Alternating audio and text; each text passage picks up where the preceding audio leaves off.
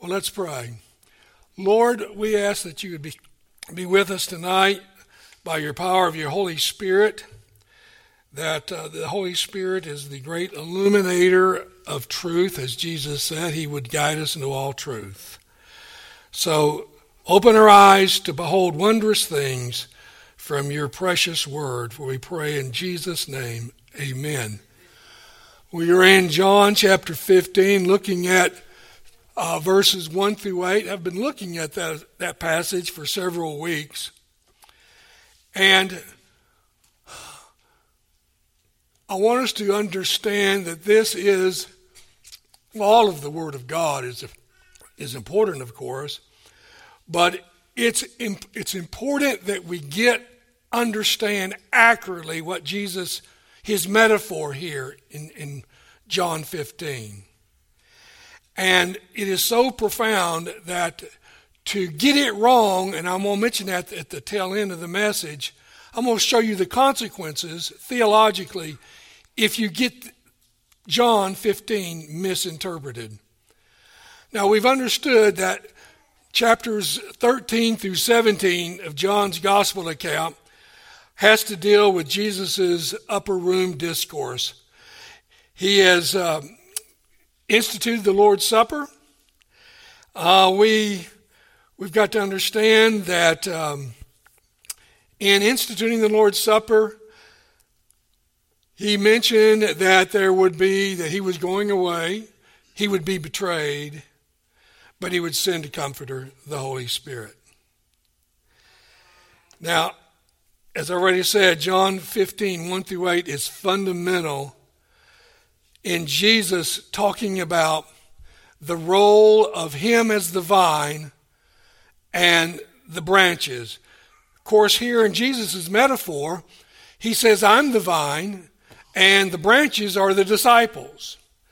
And Jesus says that it is in, uh, imperative that the branches abide in the vine. If they don't abide in the vine, they are fruitless. They are dead. And Jesus says, What do you do with a dead branch? You take it and cast it away and you burn it up. So he said, Those who don't abide, meaning those who are fruitless, those are the ones that are removed. And in, in, in, verse 8 of John 15, Jesus is very straightforward when he says, there in, in verse 8. He says, By this is my Father glorified, that you bear much fruit, and so prove to be my disciples. In other words, you demonstrate that you really belong to me if you're bearing fruit. Here's the thing Jesus, in his parable, if you recall, in, his, in the parable of the sower and the seed, said that the only soil that was the genuine Christian, as, as Jess brought that out so well, and when he preached on that parable, is the last soil where the seed finds root and it grows up, has some depth to it in its roots, and bears fruit. It's the only soil where the seed bore fruit. So here's the thing it's not necessarily the quantity of the fruit that we have, because Jesus said there are some that's going to bear 30 fold, some 60 fold, some 90 fold. But the point is this it's going to bear some fruit. It will bear some fruit. If it's not bearing fruit, then he says you're not part of the, of the vine. You're not abiding in the vine. So we can say this fruitless Christians do not exist. That is, there is a difference between a professing Christian and a possessing Christian. One uses the mouth to claim they know the Lord, and the other actually possesses Jesus Christ as Lord. Now, Jesus we have shared this passage before. Jesus made that very clear uh, in Matthew chapter 7, verses 15 through 23, where he said, Not everyone who calls to me, Lord, Lord, will enter the kingdom of heaven, but he who does the will of my Father. You got to do the will of the Father. You can't, you can't just say it. You can't just perform amazing works like casting out demons, healing people. That doesn't cut it either. Jesus says, on that day, he says, I never knew you. Depart from me, you lawless ones. Notice he said, lawless ones, meaning disobedient ones, fruitless ones, in other words. Now, some of you probably went to public school as a kid. Some of you that were homeschooled, you probably didn't do this. Do you remember show and tell? when you're a kid, you could bring something show and tell. Well, I'm gonna, I'm gonna have a show and tell right now. So I, have got this, um, got this flower, and uh, you may not see it that well right here. It's not doing too well at the moment. Knowing, now why do you think it's not doing too well? Well, what do you think I did? Yeah, I, I took it off of a blooming bush Friday. On Friday, it was a lot good shape. Now, there's a reason why I did that. Because yesterday, my wife and I celebrated our 45th wedding anniversary. So I thought, well, you know, I, I wrote her a letter of what she meant to me for the past 45 years, and I, on Saturday it was a lot better shape. But it was still taking the toll just one day. So I had to tell my wife, I said, there is a disclaimer. I don't want you to get the impression that my love for you the last 45 years is like a wilted flower. so Nonetheless, she appreciated the flower and the letter. Two days, and this thing is in bad shape because it's not attached to the vine anymore. That's why it's not receiving sustenance. And it is, the minute I picked it, really started the process of it dying for all practical purposes. And so Jesus says, and, and there's a, there's a reason why I've used this portion of Scripture to teach what our Westminster Confession of Faith calls the distinction between the visible and the invisible church. Several weeks ago, I mentioned that to you, and we looked at places in the Confession of Faith, chapter 25, on the nature of the church, and uh, some of the larger catechism questions about that. And here's, let me just briefly say what our uh, confession says in line with what the scripture teaches. Okay, the, the confession is subordinate to the Word of God, but we believe it accurately reflects the teaching of Scripture. So, what, how, did, how did the confession define the visible church? All who profess Christ together with their children. That's the visible church.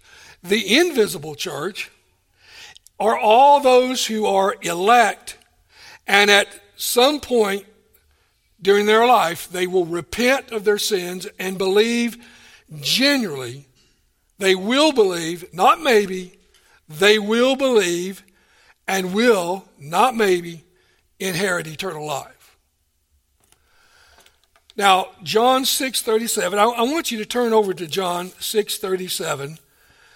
We've already looked at that before, but remember, in John 6:37, it says, "All that the Father gives me shall come to me, and the one who comes to me I will certainly certainly not cast out."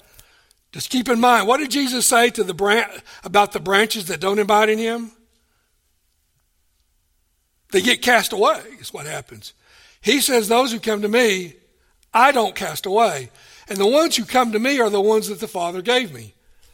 If you look at verse um, 39 of John 6, And this is the will of him who sent me, that of all that he has given me, I lose nothing, but raise it up on the last day. Who does he not lose? All those who the Father gave to him. That's who he doesn't lose. And then in verse 44 of John 6, no one can come to me unless the Father who sent me draws him, and I will raise him up on the last day. Is, is there a possibility that he won't? Well, no. He will raise up, guaranteed, on the last day, which is the day of resurrection, the day Christ comes back again to bring all of history to a culmination. And so, what we see, he will not cast out those. Now, what did Jesus say in John 15 7? He says, What does he do to the fruitless branches? Again, he, he says, He casts them out and they are burned. It was last week we took a look at what does it mean they are burned? All those passages means they are eternally destroyed in hell. where the fire is never quenched, as Jesus says. So now, John 6:37 is a great passage on what we call in the Reformed faith effectual calling or powerful calling. That's what the effectual means, powerful calling. Now, I do want you to get in the back of your Trinity hymnal, turn to the Westminster Confession, chapter 10 of the Confession, and sections 2 through 4.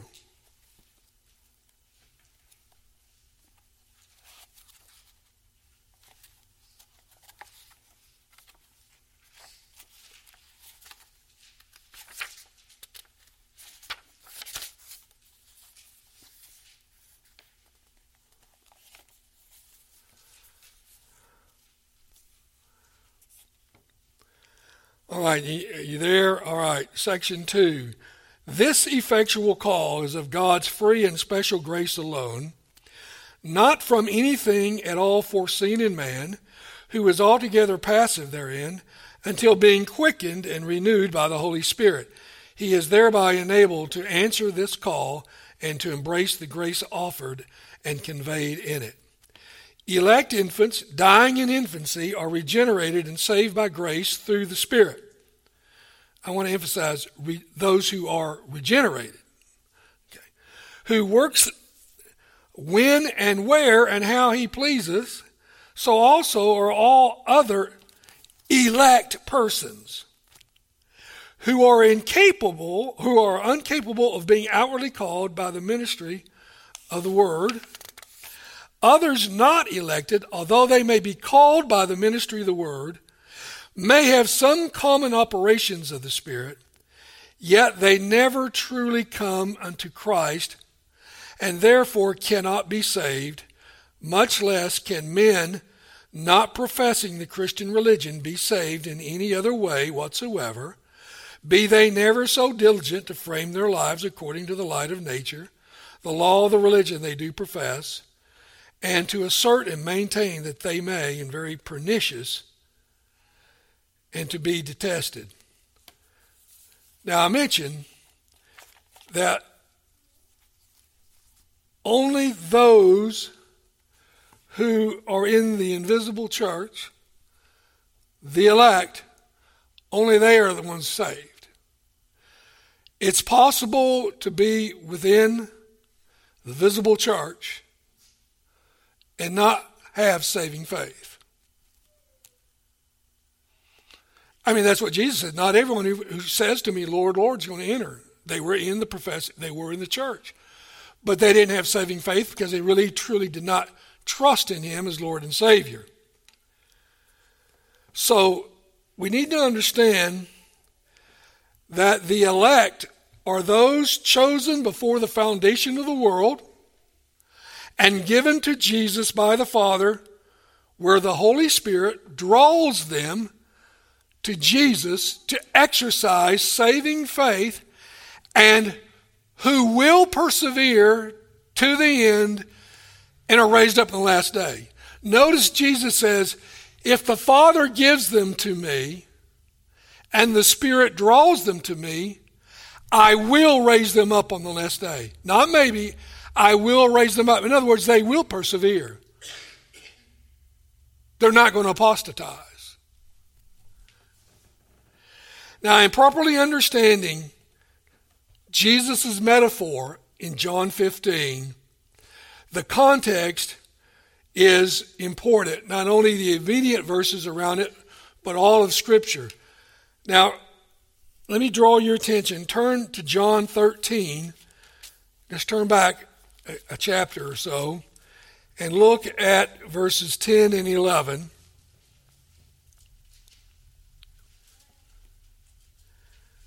John 13, 10 and 11. This is at the Lord's Supper now. Jesus says, He who has bathed needs only to wash his feet, but is completely clean. And you are clean, but not all of you. For he knew the one who was betraying him. For this reason, he said, Not all of you are clean. Now, who, does he, who is he talking about? Judas Iscariot, of course. The one who was going to betray Jesus. He's not clean. The other 11, they are clean, but not Judas. And so we pointed out when we were in John 13, Jesus washed Judas's feet. He was there during the foot washing part of that night. And Judas ate the meal with everyone else as well. So he, he, he was part of that special uh, privilege that Jesus did to the disciples as a whole, but he was going to betray Jesus. And so um, Judas eventually, of course, will leave and will go out and then officially turn Jesus over to the Sanhedrin and show them where Jesus is and will lead uh, the arresting party to Christ. Now, it's important for us to understand that Judas, as I said, was among the twelve. Judas was with Jesus for three years. Jesus was one who went out and preached with the others. Judas was one who went out and may have healed others. You say, well, how could that be? What did Jesus say in, in Matthew 7? Just because you say you healed someone doesn't mean I really knew you. Now, how that works out, I don't know, but that's what the scripture says, nonetheless. He was outwardly a friend of Jesus. For remember in John 13, 18, look what Jesus said in John 13, 18. If you, if you turn back there, he says, I do not speak of all of you. I know the ones I have chosen, but it is that the scripture may be fulfilled. He who eats my bread has lifted up his heel against me. Jesus was quoting Psalm 41 9 as a fulfillment of prophecy where a close friend would betray the Messiah. Here's what Psalm 41 9 says it says, Yea, my own familiar friend, in whom I trusted, which did eat of my bread, has lifted up his heel against me. Jesus says that was fulfilled when Judas ate the meal and then went out and betrayed me. It is vital that we understand that the prime example of Jesus' metaphor of a branch not abiding in the vine, of a branch that is fruitless, of a branch that is removed, and a branch that is cast in the fire is none other than Judas Iscariot. He is the prime example of what Jesus is talking about. And that's who he had in mind when he gave that metaphor. Judas was part of the visible church. Judas was in the covenant, but Judas was not of the covenant. and Judas will be cast out and, and will eternally perish in his sins. Now remember, in John 6, Jesus talked about to the Jews who were following him, he says, Now you've got to eat of my flesh and drink of my blood, or you have no part of me. And it says that many were offended by that, thinking of it in a crass physical way, when Jesus meant, in the context, it's clear, to, to eat his flesh and drink his blood means to believe in him. Just read John 6, that section, and it's very clear that's what he meant by that. So you got a whole group of disciples, not the 11, but a whole group. Remember, a disciple is simply a follower. And there were many who followed Jesus were called disciples. And they left him never to follow him again. And that's when Jesus says to the 11, or uh, he says, are, are, you, are you going to are you going to leave also? Peter says, Well, who to whom we go? You, you got the words of eternal life. And then he says, Jesus says, I chose all of you, but one of you is a devil. And John 6 70 says it referred to Judas Iscariot specifically, that he was the devil. So Jesus always knew that Judas was a devil. He always knew he would be the betrayer. And let him come along for three years as a close friend. So, it is clear that Judas was not one of the elect. Why was he not one of the elect? Because he proved himself to be a reprobate. He proved himself of being someone who did not bear fruit. He showed himself to be that branch that did not abide in the vine. And he eventually revealed himself his true nature. Now, Judas will go out, you know, after he uh, betrayed Jesus, and Judas saw uh, the proceedings of Jesus being condemned, and he was so upset, Matthew 27 records it, that he realizes by his own words, I have betrayed innocent blood. Got so upset that he went and he took the 30 pieces of silver that the Sanhedrin paid him to betray Jesus, in other words, to tell them where Jesus was. He takes them and throws that money back into the Sanhedrin and says, I have betrayed innocent blood. And their response was, So, what is that to us? Now, because it was blood money, meaning it was money secured, well, I'll put it in crass terms. It was money for a hit job. That's what it was. To go out and take care of Jesus for 30 pieces of silver. And he says, well, it would not be proper for us to take that money because it's blood money, as if, oh, wow, you're not going to take that, but you're the ones that incited Judas. And so they took the money and bought a field called the Potter's Field, and where after G, uh, Judas hanged himself, that's where he was uh, buried. Isn't it amazing how prophecy is fulfilled to the finest detail? And yet men are responsible for their own actions. You know, with regard to Judas being a reprobate, I want you to turn over to Acts chapter 1. Look at Acts chapter 1, verses 16 through 18.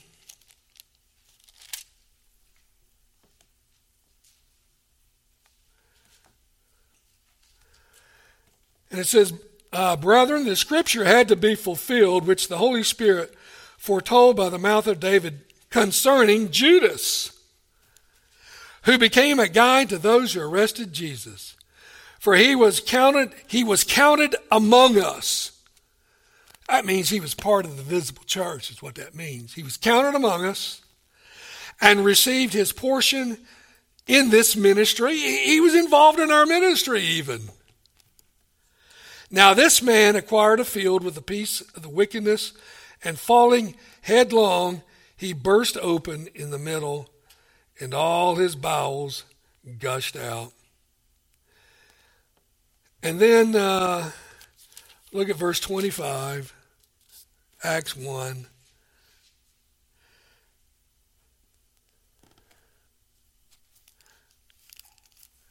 says, um,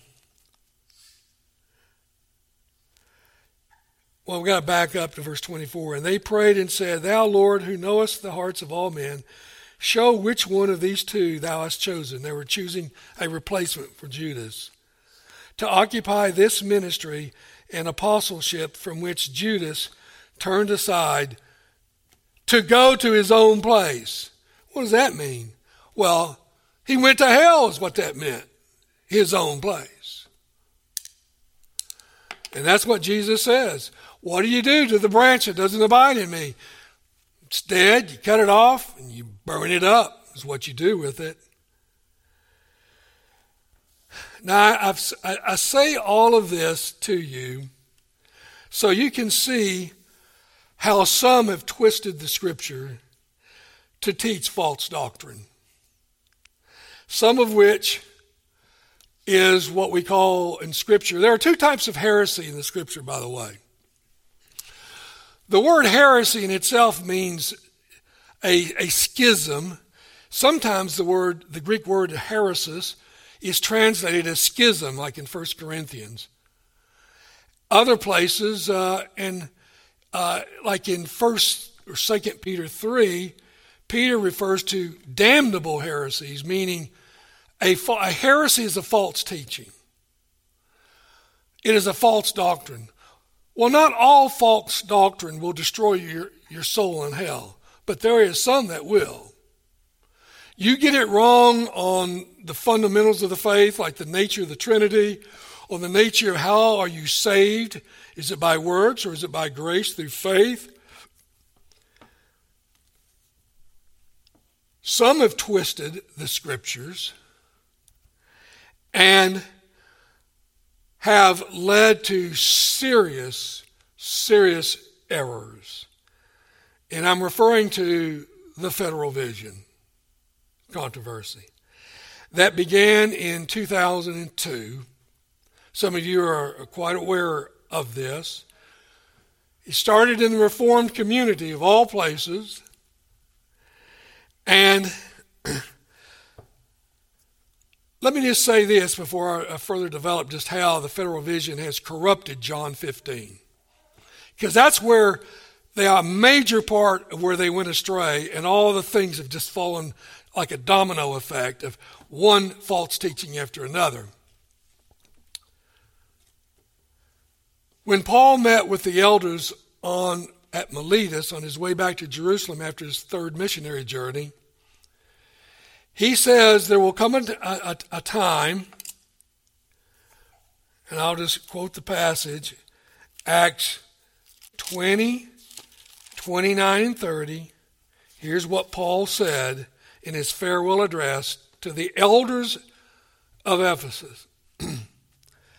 I know that after my departure, savage wolves will come in among you, not sparing the flock and from among your own selves men will arise speaking perverse things to draw away the disciples after them.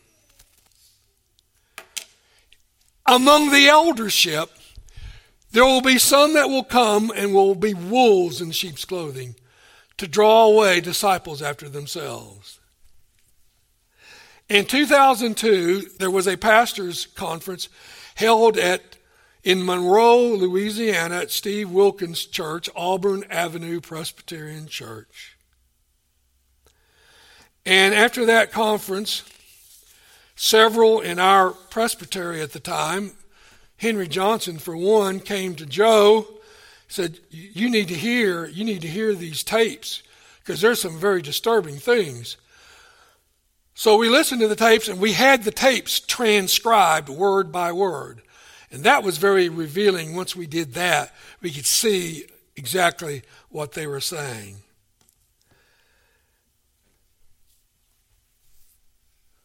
Within a year, what happened was um, what they were teaching, Federal Vision guys, there was, there was called the Monroe Four.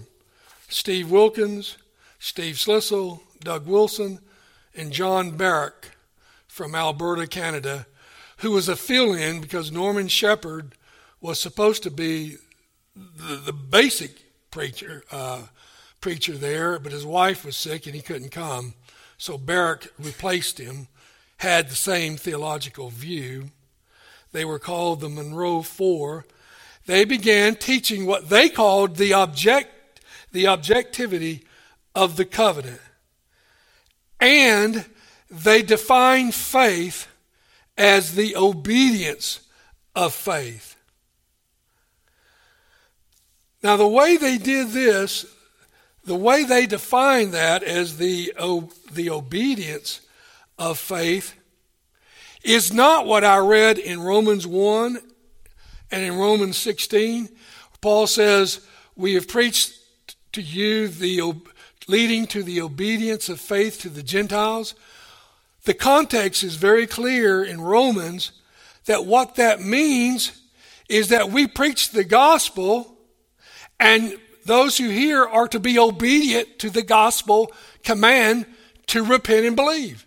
That's the meaning of the text. But that's not what the Federal Vision guys say. What, what they did they said that the, that the obedience of faith was faithful obedience to the law of God. Now, there was a worldview conference that we sent a lot of our young people to every year up at Hampton Roads, Virginia, for years, which Steve Wilkins was always one of the preachers there. And in 2002, he began, we had already listened to the tapes. He was beginning, he was defining faith as, uh, the, as faithful obedience. And Henry Johnson challenged him, saying, Steve, you cannot define saving faith as obedience in its essence. Yeah, it works itself out, but you're saying the very essence is obedience. You can't say that, Steve. That's not the gospel. So, what they began to do, these men, the Federal Vision, uh, Federal Vision, were they were denying the distinction that our confession is very straightforward on the invisible invisible church. They said, and I'm going to read it to what they said exactly, they deny that. So they're taking exception to the confession on multiple levels right here.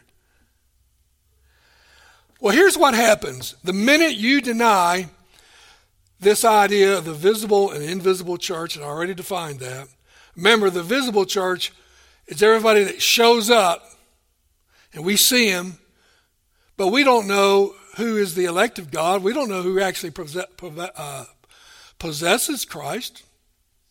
The Holy Spirit does. Now, we may have a good idea that so and so is a believer, but we don't know their heart. The Holy Spirit knows their heart. So, but you got the visible church. But the, the scripture is very clear, and our confession is very clear that the invisible church consists only of the elect, only of the elect, who God will bring to saving faith at some point. Now, here's what happens when you fail to make the distinction between the visible and invisible church. Here are the serious consequences theologically. You are brought to affirm what we call baptismal regeneration. Now, I'm not talking about uh, the, the baptism of the Spirit that Jesus talked about in John 3, where it says, Unless you're born of water and of the Spirit, you cannot enter the kingdom of uh, God, Nicodemus. We're not talking about that regeneration, that work of the Holy Spirit. By baptismal regeneration, we're talking about the view that when you see an infant baptized in the church or you see an adult baptized in the church, that that person is automatically regenerated and in the kingdom of God and is a genuine Christian by virtue of the fact they got baptized. Now that's when you deny the visible and the invisible, that's where you that's where you end up. And that's where they went. Now this means and what they mean is that physical baptism puts a person into saving union with Christ. And you know what they call that? They call that, the Federal Vision guys call that initial justification. They teach in their writings two types of justification an initial justification that you get when you are water baptized, and a final justification that is not declared until the final day of judgment once you have proved yourself to be faithful and you make it to the end. You persevere the end and do not apostatize, then you get final justification. Now, brethren, uh, you can search the scriptures and you will not find two types of justification. Our confession of faith does not teach two kinds of justification, only one justification.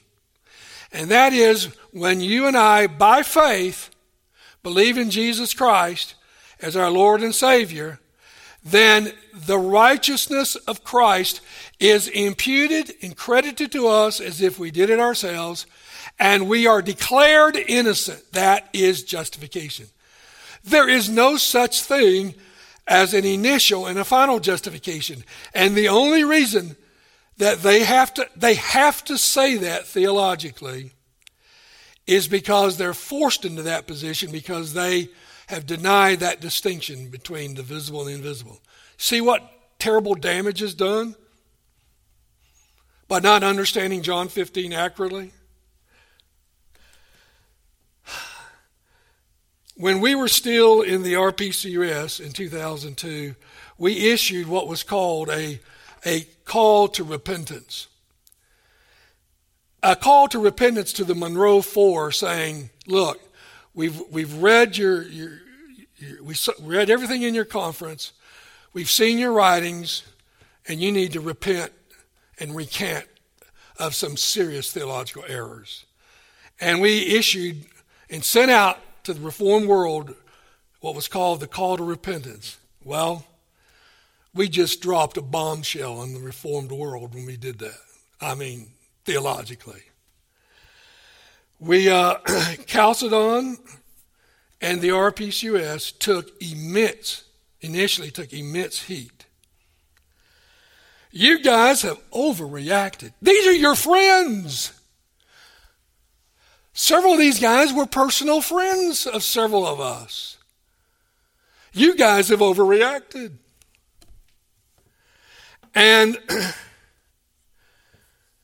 and by the way, uh, we right after we issued that call to repentance, some of our youth at Chalcedon, uh, my youngest son was part of that group that went there. Immediately after we did that, and our youth were basically shunned were ridiculed by the other youth for the fact they were simply members from Chalcedon. Oh, your church. Do you know what you did? You, you know what your church and your denomination has said about these men who come every year? I was off in Texas at the time, but Zimmy Fleck will tell you Chalcedon lost 50% of its congregation because they thought we overreacted, our denomination. Within a year, however, uh, in 2003, there was a symposium in Florida where all the Federal Vision guys met with some of the other, well, for lack of a better word, bigwigs uh, in the PCA and other parts, uh, people whom uh, others respected in the Reformed world. They met. And after that symposium, I remember Joe saying he got a call and said, Well, you guys were right after all. We agree with you. You were the first to have seen it. These guys are out in left field, and we now see it. And that's what led to me to publish in 2005 the book Danger in the Camp, which was the first real detailed analysis of this controversy. And I remember I, have titled that book Danger in the Camp, colon, subtitle, a, an analysis and refutation of the heresies of the federal vision. I want you to know I spent, now I didn't wait a year to write the book, but I spent a year thinking about the title. Because the minute I put the word heresy on the title, I knew I was putting my head out on the chopping block as fair game to have called these guys heretics. But I was convinced I was right, they were, and the Reformed world since then has agreed that they are heretics. I have a chapter called Modern Judaizers. Now, why? Well, who were the Judaizers, by the way? The Judaizers were those Jews who said, believing in Jesus is good, but you have to believe in the law of Moses as well in order to be saved. It was that group that Paul had great dissension with in Antioch of Syria, which precipitated the Council of Jerusalem in Acts 15 to settle the issue. Now, I want to show you just because they went astray, they went astray predominantly with John 15, our text. I want to read to you what Steve Wilkins has said about this portion of Scripture. Now, I, do want you to, I am me quoting from him, but I want you to listen carefully and to catch what he's saying. There was a, in 2003 the, the Renewal Christian Renewal magazine interviewed the Monroe Four, and one of them asked Steve Wilkins this question: Can we be in the church but not united to Christ? Here is his answer, verbatim. That's a distinction the Bible doesn't make. I see what they're trying to preserve, but the distinction is not biblical. The visible historic church is the body of Christ, and thus to be joined to it by baptism is to be united to Christ. By baptism, God offers and gives Christ to us. Wilkins continues. Paul says that at baptism you are clothed with Christ Jesus. For as many as of you are baptized in Christ have put on Christ. Union with Christ is real, vital, blessed union. The clothes make the man. With our union with Christ, we have all spiritual blessings. All spiritual blessings. Union with Christ is union with the church, his body.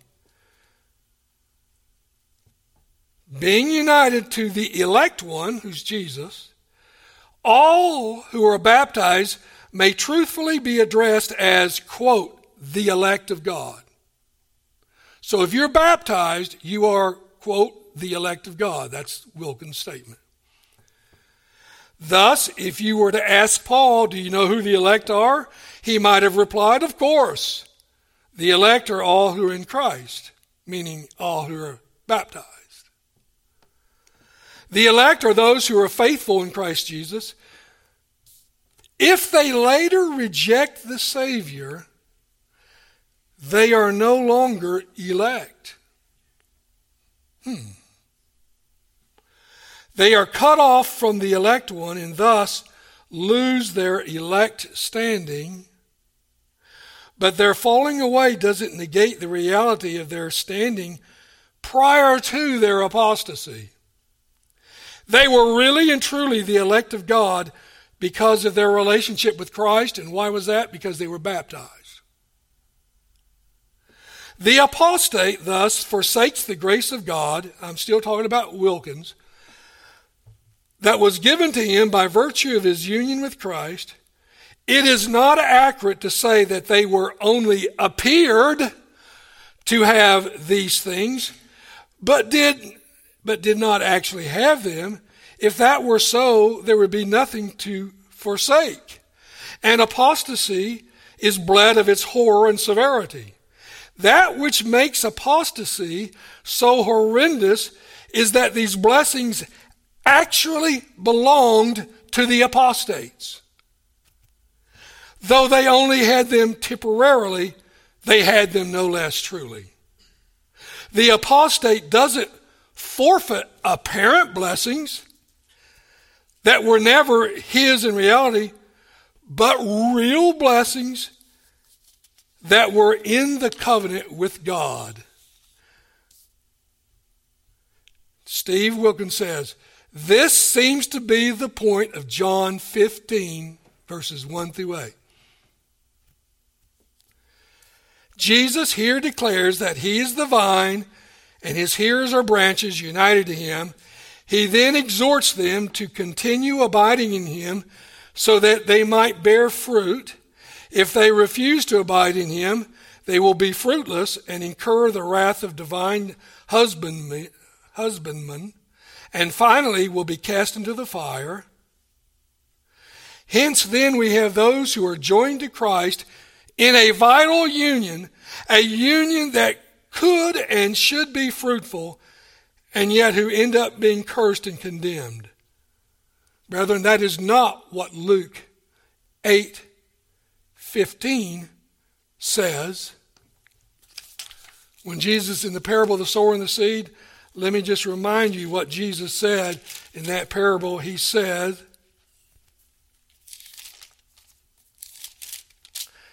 on that soil, and the seed and the good soil, these are the ones who have heard the word in an honest and good heart, hold it fast, and bear fruit with perseverance. Bear fruit. The branch, the disciple, Jesus says, is the branch that actually bears fruit. Now, what we see here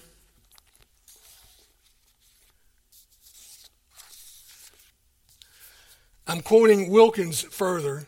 He says, Often this passage is interpreted along these lines. Now, watch what he says.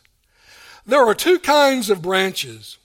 Some branches are not really in Christ in a saving way, but only in an external sense Whatever fruit they bear is not genuine, and they will eventually be destroyed. By the way, that is not what John 15 says. That is not what it says. John 15 says, Jesus says, the branches that are cut off never, never bore fruit. Ever.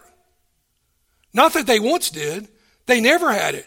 So he's wrong in, in giving us the impression that's what John 15 says, and that is not what John 15 said.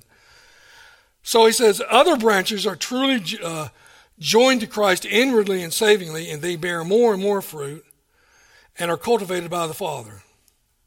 Norman, as Norman Shepherd says, if this distinction is in the text, it is difficult to see what the point of the warning is. The outward external branches cannot profit from it because they cannot in any case bear genuine fruit. They are not related to Christ inwardly and draw no life from him. The inward branches do not need the warning. Now, this is Shepherd saying this. Because they are vitalized by Christ, and therefore they cannot help but bear good fruit. Wilkins continues The Calvinist embraces the implausible interpretation because he understandably does not want to deny election, effectual calling, or the perseverance of the saints. The exegetical problems one must embrace with this position, however, are nearly insurmountable. I, I just want you to know the interpretation that I've given you, the interpretation the Bible sets forth, the interpretation that the Westminster Confession, he says exegetically, it's insurmountable to try to maintain that position. That's what, he's, that's what he just said.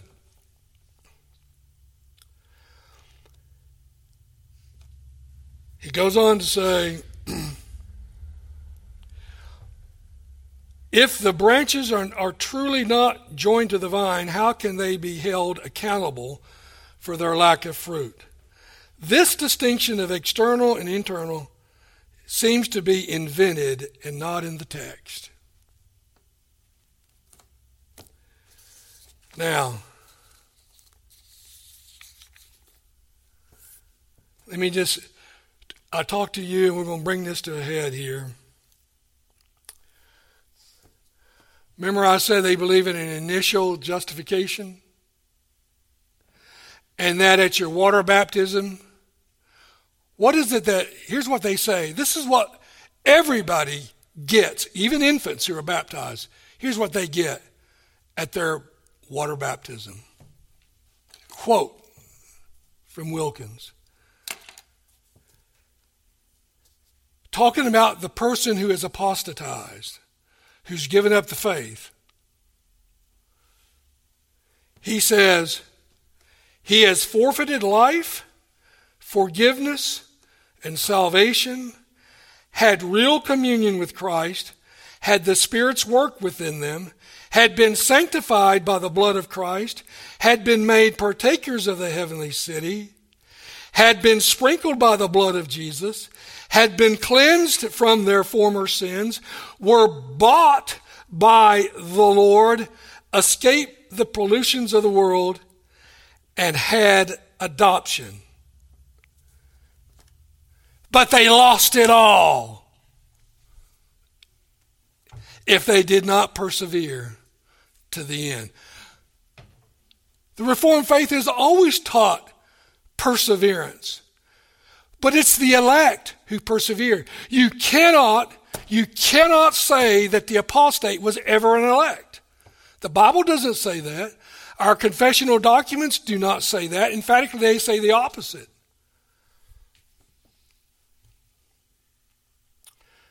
Um,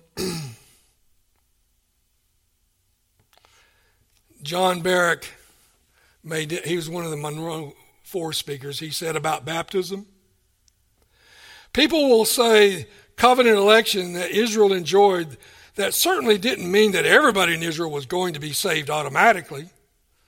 By the way, watch that word automatically. That's a bit of a weasel word, meaning I think it's okay to say they're automatically saved unless they prove themselves to have forfeited everything that they had.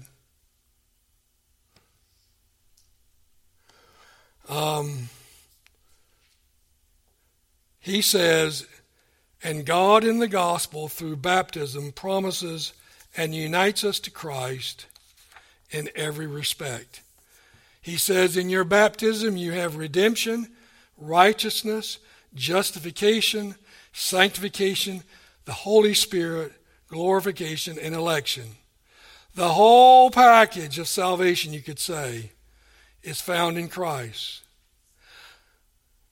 But then he says, if you say you don't need a special dramatic revivalistic conversion to let you know that you're elect, you had the special experience that God gives you. It was called baptism. That's the special experience that lets you know that you are one of God's chosen people, the elect. Brethren, that's what happens if you go astray on John 15, because that was a major passage that Wilkins used, and Barrett and Wilson, all the others used John 15 as the proof. Oh, they were really, truly united. No, no, they weren't. That's the point. Jesus says they weren't. Because they didn't bear fruit. Not that they bore fruit and then they decided not to bear fruit. No, Jesus says they never bore fruit.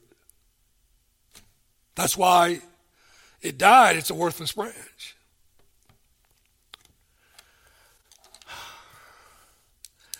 You see, th- th- this is not, let me just end with this. This is not theologically straining at a gnat. These are issues that if you get them wrong, they can jeopardize your soul. And if you believe, if a person believes that by covenant faithfulness is what's going to make it at the end, you've just become a modern Judaizer and made works the basis of your salvation. And that is what the scripture condemns. And Paul says, then you are under the curse of God if that's what you believe. These men have ended up denying all the major tenets of the Reformed faith. And that's why we took them on. And that's why we were willing to take the heat that we did, because as shepherds of the, of the flock, what is, the, what is one of the main duties of a shepherd? Protect the sheep from the wolves, from the predators. So you got to get your exegesis right. Let's pray. Lord, help us. Help us to understand the scriptures. We pray in Jesus' name. Amen.